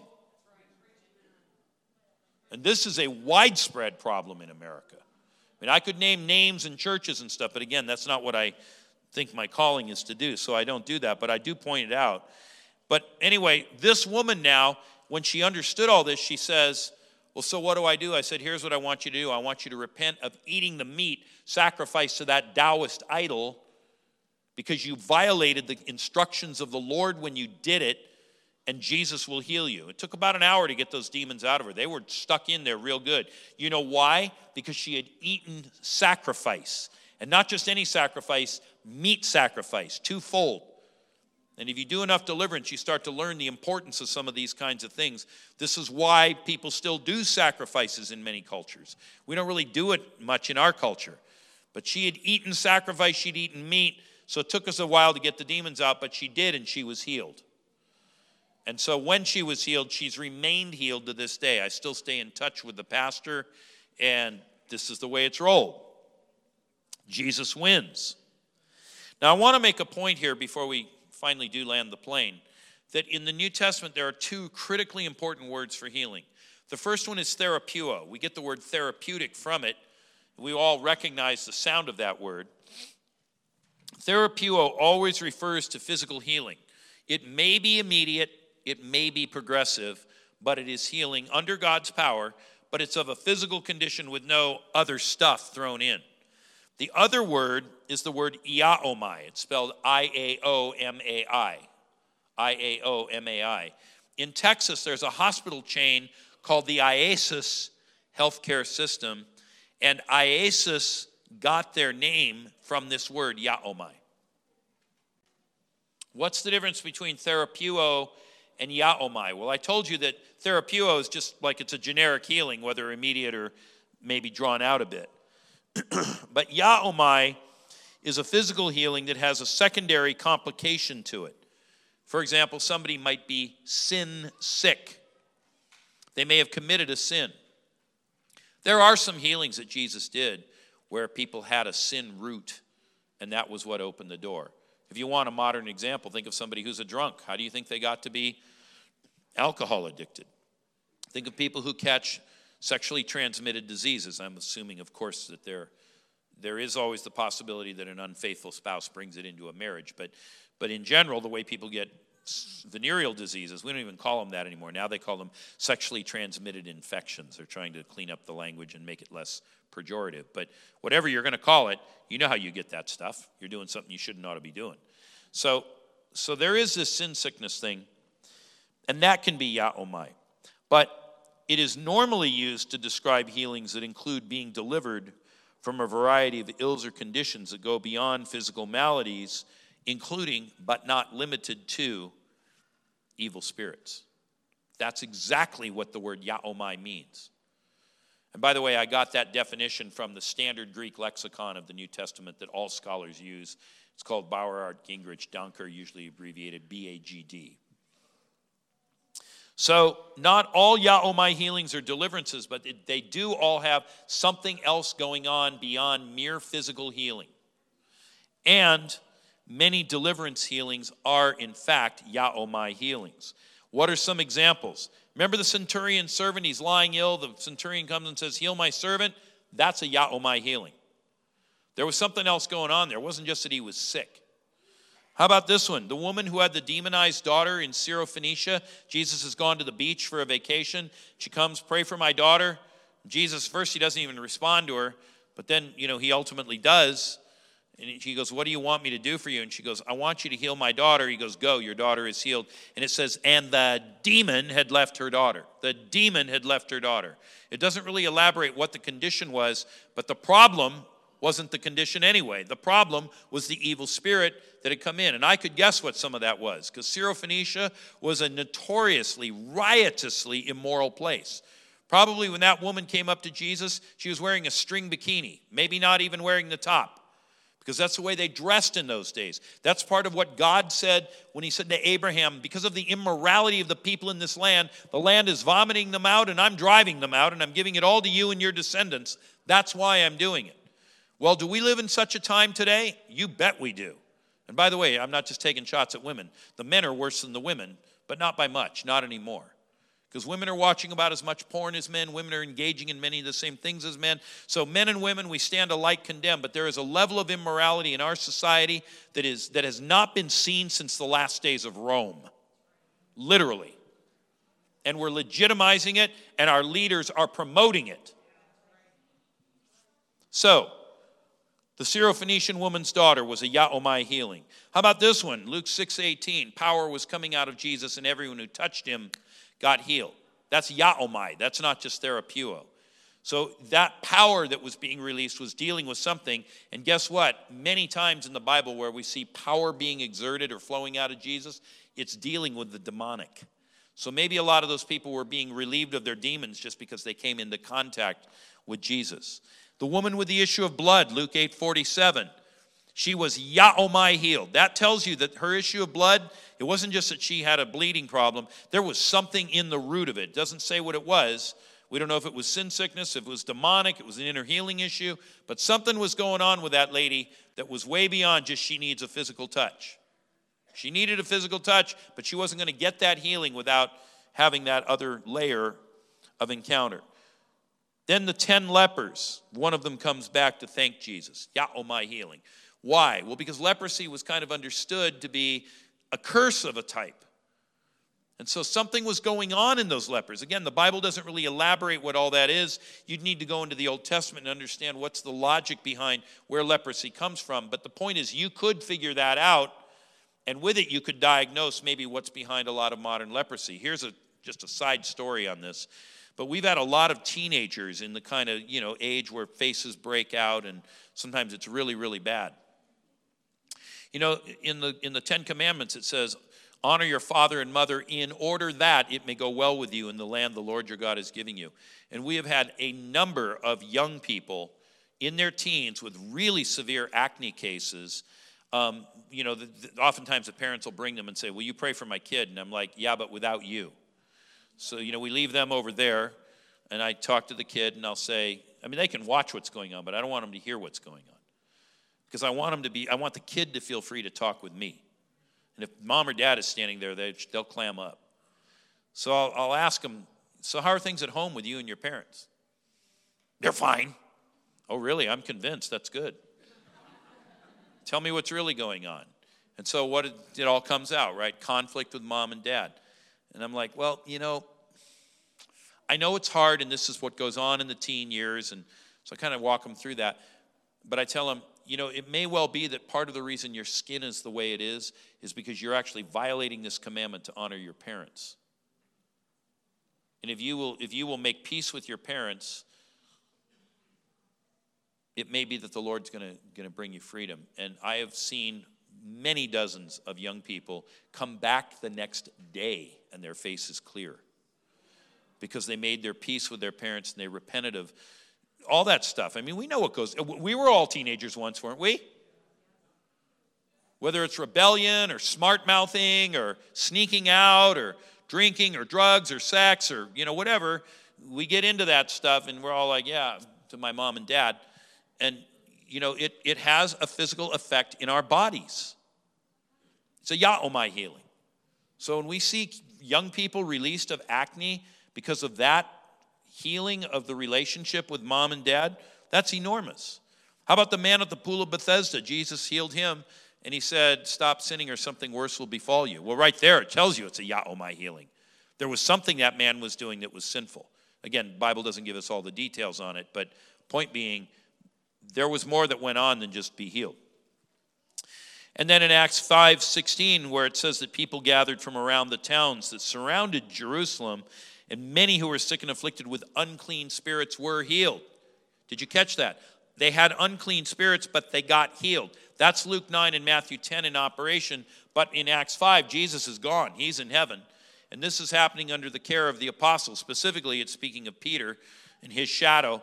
But what's going on? They're, they're being healed from evil spirits. By definition, it's a iaomai healing. What do you know? In the Greek text, it uses the word iaomai. That's a pretty powerful concept, isn't it?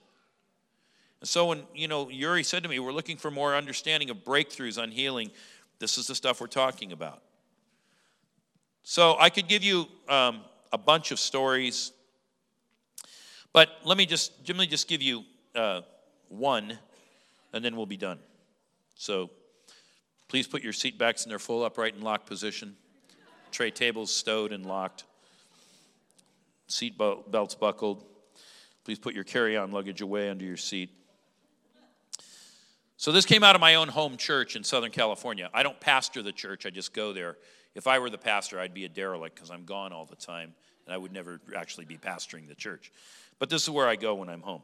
So, there was a woman there, and um, she was a Chinese woman. And she had suddenly, mysteriously, just lost it, gone crazy. And um, she had divorced her husband because she found out that he was molesting their son. Well, I would argue she had scriptural grounds for divorce because he'd violated the marriage covenant. He was committing adultery of a particular kind.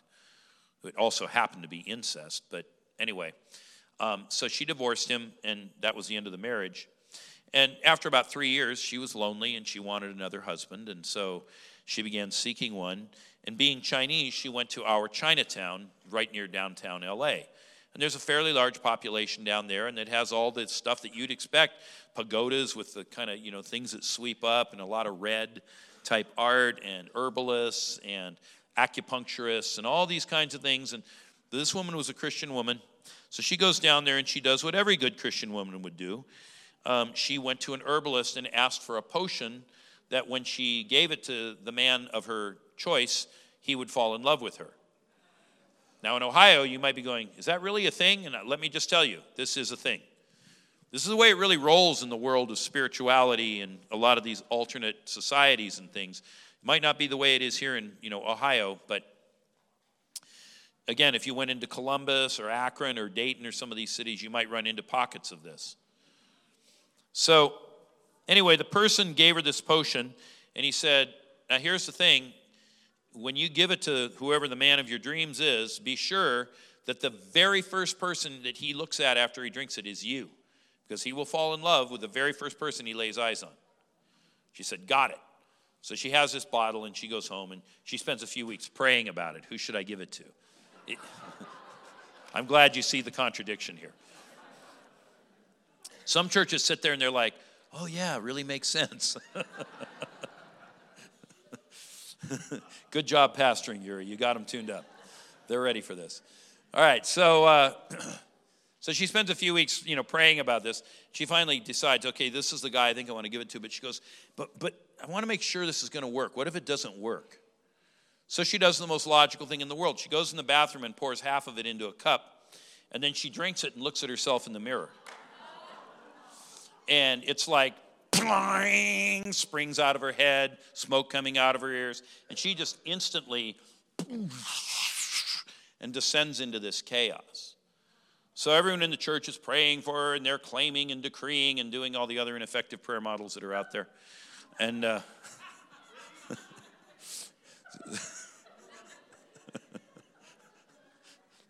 part of my job in life is to run down sacred cows and turn them into hamburger. So, anyway, uh, they weren't getting anywhere with any of that. So, I come into church one morning. I was not traveling that weekend. And so they bring her over to me. They said, Can you pray for her? And I said, um, What's the problem? So they told me the story. They, they didn't know about the herbalist and all the rest of it, though. And so I started asking her questions. You know, one of the most important things you can do in this thing is ask really good questions and figure out what's what. So, anyway, the story that I told you sort of comes out. And I said, Well, here's the problem. I said, You got demonized with whatever that spirit is that's behind that potion, and you happen to look at yourself and like Narcissus. Remember the myth of Narcissus? Might not actually be a myth, but you know, he was it's a Greek story about a man, very good looking, long hair, and you know, he looked in a pond and saw himself and fell in love with himself. And so that was the with her so I had to repent of having violated the command of the Lord by seeking an herbalist. This is really the same thing as what we see in the Old Testament that says you're not to consult a witch, you're not to engage in you know any kind of necromancy or astrology or any of that kind of stuff. It's just a different form of it that's peculiar to Chinese society. So I had to repent of that, and then once she'd done that, um, we broke the power of the spirits that had entered her when she drank the potion and drove them out, and she was instantly restored to her right mind. And she's still in our church, and she's totally normal today. She did go on and meet a man in the normal way and got married. I think the rest of the potion went down the drain. But anyway, um, so what do we say? Well, Jesus wins. That's what we say when we talk about this. And I've got many other stories of melanomas healed and MS healed and all of this sort of thing each of it is, is its own story with its own angle and interest point. But the, the bottom line is in all of the stories that I have here in my notes, that I'm not giving them all to you tonight, uh, in all of them, there was some sort of intersection between demonic power, things that people had gotten into, or in some cases had been handed to them by their family line. And, uh, and now they were stuck and they couldn't get healed until we got rid of their evil spirits, and when we did, they got healed. So I really want to encourage you to think deeply. I want you to think biblically about matters as they pertain to these kinds of issues because there are many, many, many more people who can be healed, who ought to be healed, that the Lord will heal if you'll um, scratch a little deeper, not just pray simple healing prayers, but mingle as needed. As needed, isn't always needed and you'll need discerning of spirits to figure that out, and you'll need some experience. Experience helps a lot. But you'll be able to get to the bottom of things, and you'll see many more breakthroughs. All right, with that, I will stop. You've been very good to listen to me for a long time. Shabbat.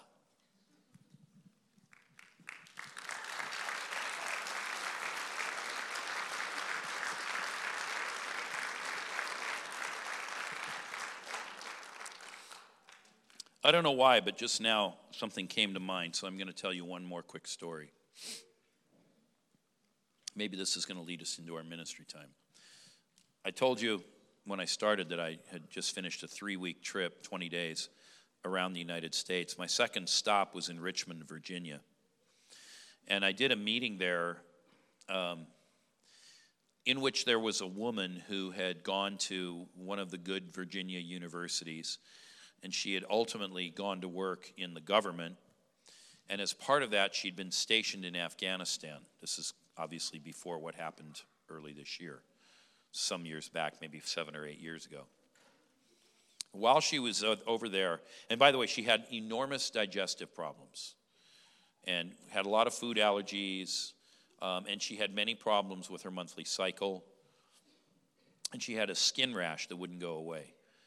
And so she'd been in Afghanistan, and I started talking with her, and I asked her, "What did you do in Afghanistan?" Well, you know, I was there representing the government, and I did it, and I said, "Wait a minute, let me ask you more specifically. Did you go into any mosques?" Yeah. Okay. I said, "What did you do in those mosques?" Well, I was an ambassador of goodwill, so I participated in the prayers. Not good. What else did you do? Well, there was this one family on our street, and they had this uh, celebration, and they had a big pot. We'd call it a cauldron. A big pot, and they put, you know, meat and stuff in it, and they boiled it.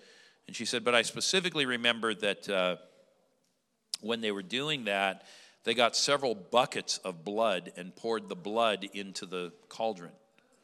I said, Well, you, you do know that the eating of blood is forbidden.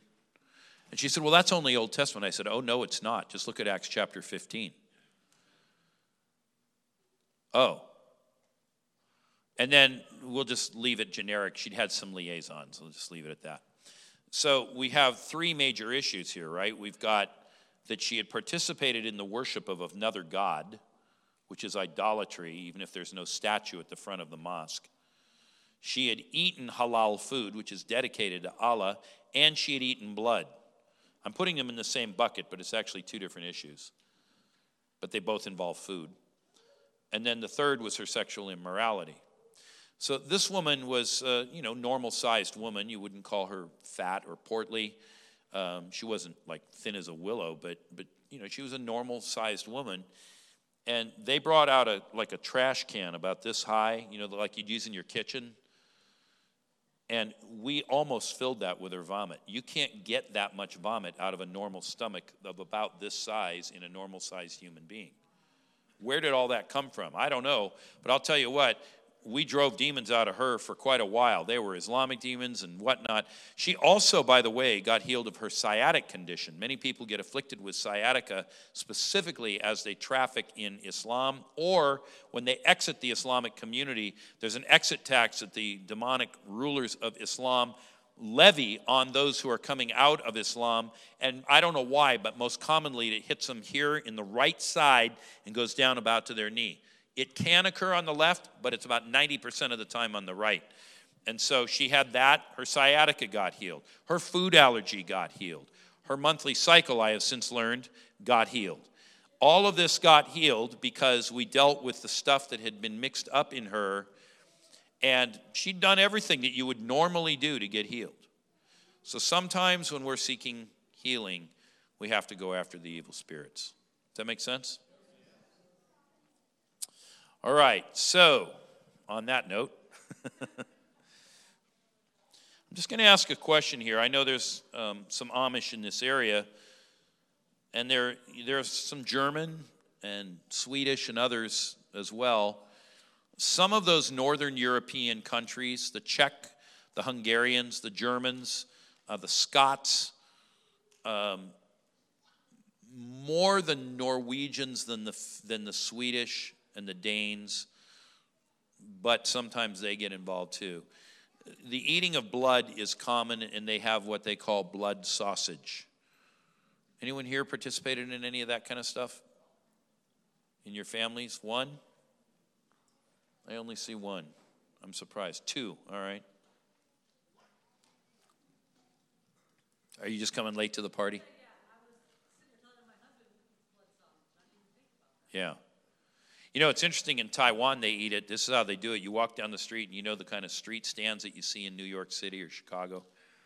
They have those, but they, they sell jellied blood on sticks, and people buy it, and they just eat it like you would a popsicle.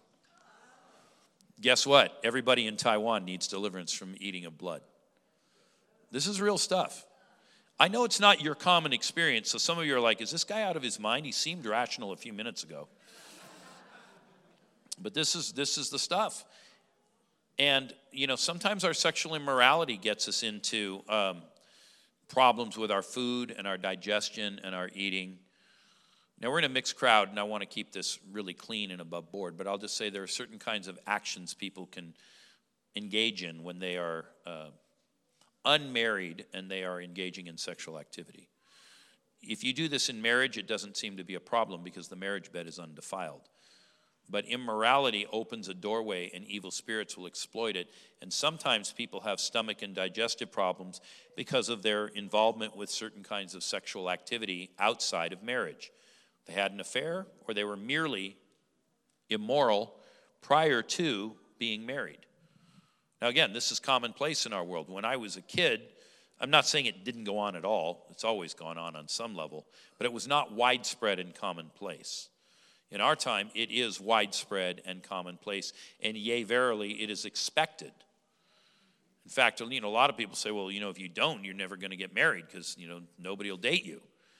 Well, it just shows you how far we have drifted and just what the level of, of sin is in our country on that specific issue.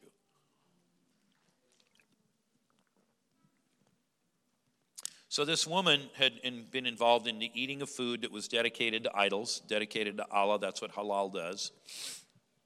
She'd eaten blood. She'd had her, you know, whatever her sexual involvements were.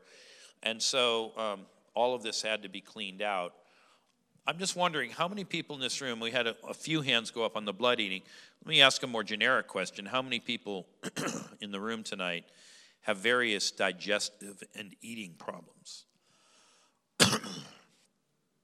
okay, this is, this is a common thing, isn't it? So I think what I want to do is have a ministry time over that. And um, if you put up your hand, why don't you come down to the front?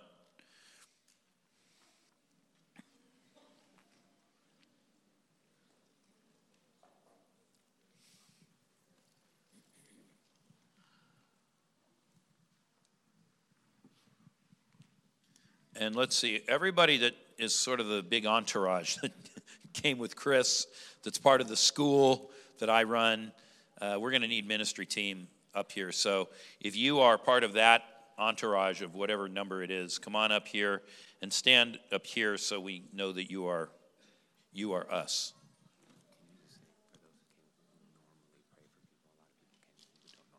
Oh, okay.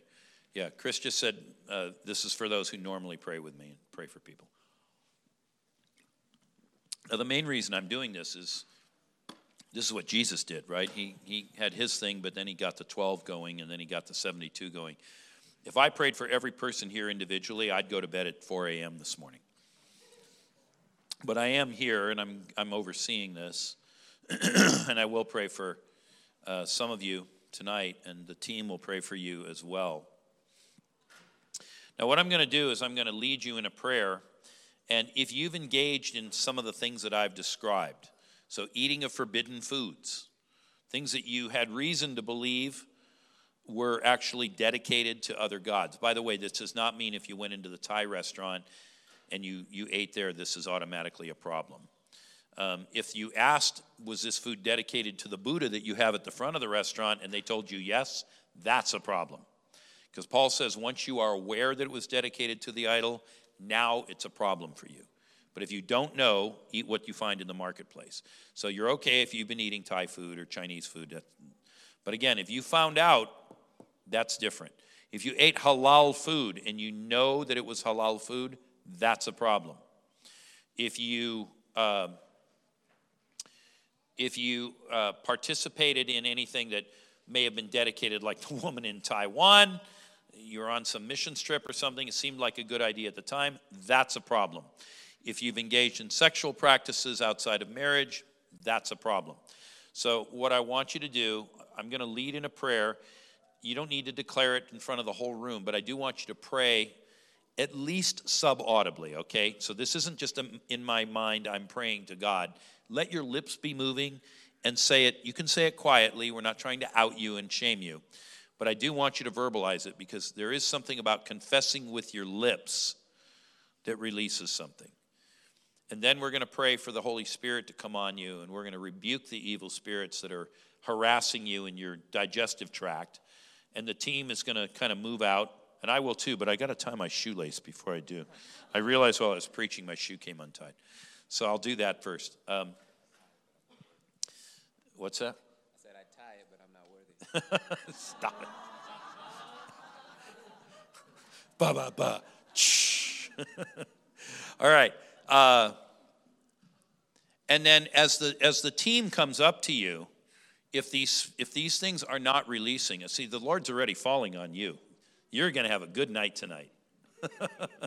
Your years of affliction are about to end. Isn't this exciting? I love this. Um, and I, I love it that the Holy Spirit's moving before we even pray. Isn't that exciting? So if you're stuck, things aren't, you know, releasing, well then to the person who's praying for you, you can say it quietly. If you need to, just whisper in their ear. But the scripture says, confess your sins one to another that you may be healed. Now, if you're getting free, then you don't need to do that. But if you aren't getting free, then go ahead and do it in order that you can get the freedom you need. Does that make sense? Again, we're not trying to outer shame, we're trying to get you healed. But we are addressing issues that are clearly in Scripture that are often not addressed in order that you can get the freedom you want.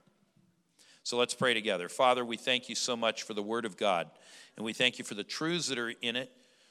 we thank you that Jesus drove out evil spirits by the finger of God. And the finger of God is both the Word and the power. Father, we thank you that you're already moving. Before we call you, answer. And Lord, you are giving us insight into great and marvelous things we have not known, but we are knowing them tonight. And so, Father, now we come to confess our sins, the things that we've done, whether we knew they were wrong or we had no idea they were wrong. Nevertheless, they were wrong, and so we come.